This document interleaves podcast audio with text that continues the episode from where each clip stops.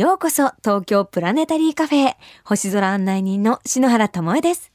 ここからの時間は空がある私篠原が星を楽しむキラキラなパーティー、スターパーティーにあなたをご招待します。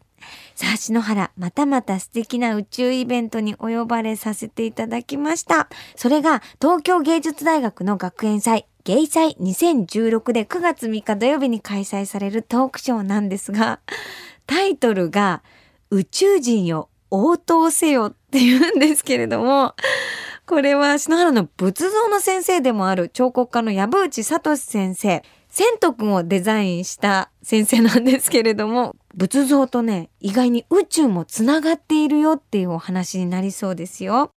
部屋の天井にはね、星空もあしらわれているらしいということで、この日は私もとっておきの星空ワンピースで参加したいと思います。篠原と藪内先生のトークイベント宇宙人よ応答せよは9月3日土曜日午後2時から東京芸術大学音楽学部5号館5の109教室にて開催されます。番組サイトにもリンクを貼っておきますね。ぜひチェックしてください。さて、今夜は8月16日に轟競技場で開催された J リーグチーム川崎フロンターレのイベント宇宙スタジアムの模様をお届けします。こちらはなんと国際宇宙ステーションに滞在中の大西拓也宇宙飛行士と生更新しようというイベントだったんですが、その第一声という大役を私仰せつかりましてもう本当に緊張したんですけれども果たして成功するんでしょうか？ドキドキのスターパーティーの模様はこの後すぐです。どうぞお楽しみに。東京 FM から篠原智恵がお送りしています東京プラネタリーカフェ今夜は8月16日に轟競技場で行われた川崎フロンターレ主催宇宙スタジアム ISS と生更新イベントの模様をお届けしています。お聞きになりましたか？皆さん。篠原の呼びかけに ISS にいる大西拓也宇宙飛行士が篠原さん、よく聞こえまして、私の名前をね、呼んでくださったんですよ。もうこの日は英語で話しかけるということで、私も本当に緊張していたんですが、しかもこの日はグラウンドの大きなビジョンに、大西さんと篠原が同時に映ったんですね。まさに宇宙とつながっているんだって瞬間にもう本当に緊張っていうよりもワクワクになっちゃって、嬉しさでちょっと声が笑っていたと思うんですけれども、更新の瞬間はスタジアム中歓声が湧きました。今回のイベントは J リーグのチーム川崎フロンターレさんが企画漫画宇宙兄弟ともコラボして盛大に行われました宇宙兄弟には篠原が星のお姉さん空原萌として登場して宇宙飛行士とお話しするイベントで司会をしているんですがそれが現実になった。漫画が現実になっちゃったと思って本当に夢のような時間でした。この日心から空があるでよかったって思いましたね。ちなみにユニフォンも宇宙兄弟とコラボしたスペシャル宇宙デザインになっていたんですよ。私も自分流にちょっと空アレンジしてきていたんですけれども、台風7号が接近する悪天候の中、スタンドにはたくさんのお客様、そしてお子様も来てくださいました。本当に盛り上げてくださりありがとうございました。大西宇宙飛行士子供たちの質問に一つ一つ丁寧にお答えしている姿にお人柄がね出ていました。宇宙越しに目を合わせてお話ししてくれるという印象でした。さて質問をしてくれた小学生の中に若干1名大きなお友達も混じっていたようですがその模様もお聞きいただきましょう。スペシャルゲストとして参加してくださった川崎フロンターレキャプテンの中村健吾選手の質問に宇宙人から見たら私たちも宇宙人だからねって答えていたのが印象的で本当に一つ一つ真摯に答えてくださってましたよね。私大感動でした。本当に空があるでよかったなって心から思いました。私たちにとって本当に忘れられない一日となりました。大西宇宙飛行士、本当にどうもありがとうございました。さて、生更新の後は中村健吾選手にお話を伺いましたよ。中村健吾選手です。よろしくお願いします。はいよろしくお願いします。実は健吾選手は2012年篠原が声の出演をしている子供向け番組「みーつけた」にオフロスキーの弟オフロンスキーとして登場されてるんですよね。はい実はこのきっかけはどういうものだったんでしょうか？きっかけなんですかね多分こっちが多分飛び込んでいったんですよね多分フロンターレがフロンターレさんってはいすごいコラボレーション大好きですよね。大好きですね今回の宇宙イベントもそうですけれども。はい、そうでしたし、うん。あの好きなのでええ。で僕もあのうん子供いて、うんうんちょうどこう見つけたドンピシャええだったんで、ええ。オフロスキーと絡めるかもしれないよ健吾って言われた時にええ。絶対に掴んでくれよ 言ったんですよ。そしてあの見つけたのこうお楽しみ会があるんですけれども、そちらの方にオフロンスキーファッションでね。オフロンスキーと一緒にダンスを踊ったんですよね。ね。もう全力で。ああいう時はもう全力でやらないと逆に恥ずかしいんで、はい、そうど。そうたるメンバーがいて、いらっしゃって。はい。その中で俺素人のやっていいのかなと思ったんですけどけどすっごい喜んでくださったんで皆さんがお子さんの前で踊ってらっしゃって、はい。そこが初めての健吾さんはいだったので、はい、そうですね。あれダンサーなのかないと思ったんですけど。そうですよね、でその後あの試合も見せていただいて、はい、はい、そうですね。私轟スタジアムで川崎フロンターレの試合見た時に健吾選手を双眼鏡で追うのが楽しくって。なかなかいないですよ。いやで双眼鏡で選手を追う人。追うとパッと目が合うんですよ、俺と？合いました。嘘だ。クレーターを見つけた時の発見と同じぐらい俺は月だったんですよ。そう、ああったと思って。それぐらい息遣いが聞こえるぐらい臨場感があって、はいあスタジアムで何度も見たいと思いまあした、ね、楽しかったですか？楽しかったです。あよかったです。ねそしてそのつながりで今回宇宙との交信がはい。実現となりまして、、はい。かがでしたか？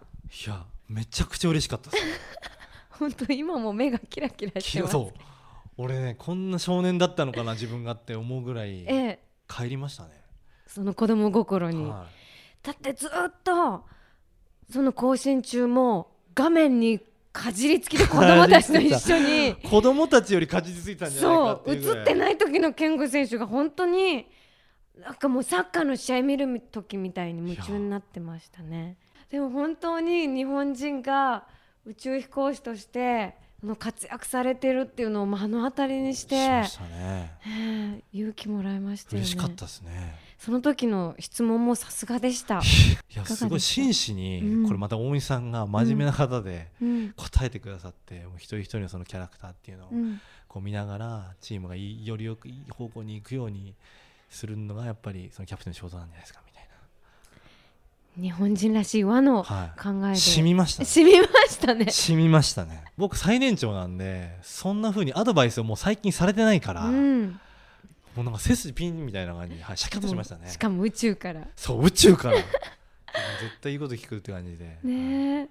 その ISS との更新の画面を見る健吾選手もすごく印象的だったんですけれども普段星は眺めたりされるんですか？あ僕好きですね。あのなかなかね東京川崎だと星あんまり見れないじゃないですか。だから、いうん。遠征行った時とか地方行った時とかええ。晴れてるとこう外の上見て。え星綺麗だなとかそういうぐらいのあれです。お子さんはお星好きですあ好かきですね。一緒一緒にこう見たりもまあそれも、まあ、僕レベルですけどはい、うん、やっぱすごいやっぱ好奇心旺盛なんで、ええ。今日のことも多分、まあ、一緒にスタジアム来ましたけどええ。多分その大西さんがパンって映ったのも多分彼らは忘れないと思うし、うんうん。はい、いい思い出になったと思います。しかもねお父さんの活躍してるこのスタジアムから。お父さんはしゃぎすぎだよって後で多分。はい。やっぱ宇宙ってね子供心に戻っちゃうんですね。いや戻りましたね。俺だからここまで自分が帰るとは思わなかったです正直。さあラジオを聞いてる星好きの皆さんに最後に一言お願いしてもよろしいですか、い。やこれを機にね僕自身ももっともっと宇宙知りたいですし、ええ。大西さんのやっぱ動向っていうのはよりこうもっと追っていかなきゃなと思いますしリスナーの皆さんもぜひ宇宙に興味を持って、はい、欲しいなと思いますまたスタジアムに星観測そしてサッカー観戦を伺いたいと思います。はい、ぜひまた来てください。はい、応援しております。はい、ありがとうございます。川崎フロンターレの中村健吾選手でした。ありがとうございました。はい、ありがとうございました。白鳥座、鷲座、さそり座。夏の星座の駅を過ぎて、銀河鉄道は南十字星へと向かいます。天の川を北から南へ。宮沢賢治、銀河鉄道の夜の星のコースです。星空を眺めよう。双眼鏡のビクセン。篠原智恵がお届けしてきました東京プラネタリーカフェ。まもなくクローズのお時間です。本日は轟競技場で行われた川崎フロンターレ主催宇宙スタジアム ISS と生講師イベントの模様をお届けしましたが、篠原の声でステーションと宇宙ステーションに声をかける日が来るなんて本当に思っていませんでした。本当に記念すべき一日となりました。大西宇宙飛行士中村健吾選手、そして会場にお集まりの皆さん、どうもありがとうございました。これからも宇宙ステーションずっと見守っていきましょうね。さて、ここで篠原からこれから参加できる素敵なスターパーティーのお知らせがあります。今年7月にグランドオープンを迎えた東京ガーデンテラス清井町。こちらで初開催となる星の観望会が9月1日に開かれます。南の空が大きく開けた特設会場で楽しむ夏の星座と土星。都会の真ん中で寝転んで星を見られる特別な空間になっているそうですよ。東京ガーデンテラス清井町星空の集いは9月1日木曜日夜7時から清井テラス3階空の広場にて開催。参加費は無料。天候が悪かった場合は8日に延期となります。詳しい情報は番組公式サイトにも掲載しておきますね。それでは、篠原からこの時期のスターパーティーを盛り上げるおすすめの星、スターレシピをご紹介しましょう。まだまだ残暑が続いていますが、夜明け前の空にはもう冬の星が昇ってくる季節になりました。日の出30分前の午前4時頃、東の空には細い有明の月がかかっています。夜が明けかけても空に残っている月を有明の月と言うんですね。まるで爪の先のような細い細い月。その近くにはもう冬の大三角が輝き始めているんです。月は明日、明後日とどんどん細くなっていきますよ。美しいね、朝焼けの上に浮かぶ細い月が、こう夜明けとともに空に溶けていく様子は、もうね、絵も言われぬ素敵な光景。もうね、ため息というよりも息を飲むような感じです。早起きして日の出前の空を眺めるのとってもおすすめですよ。それでは、今宵も素敵な星の思い出を胸に、東京 FM 東京プラネタリーカフェ。ここまでの相手は篠原智恵でした。また来週のこの時間、星の下でお待ちしています。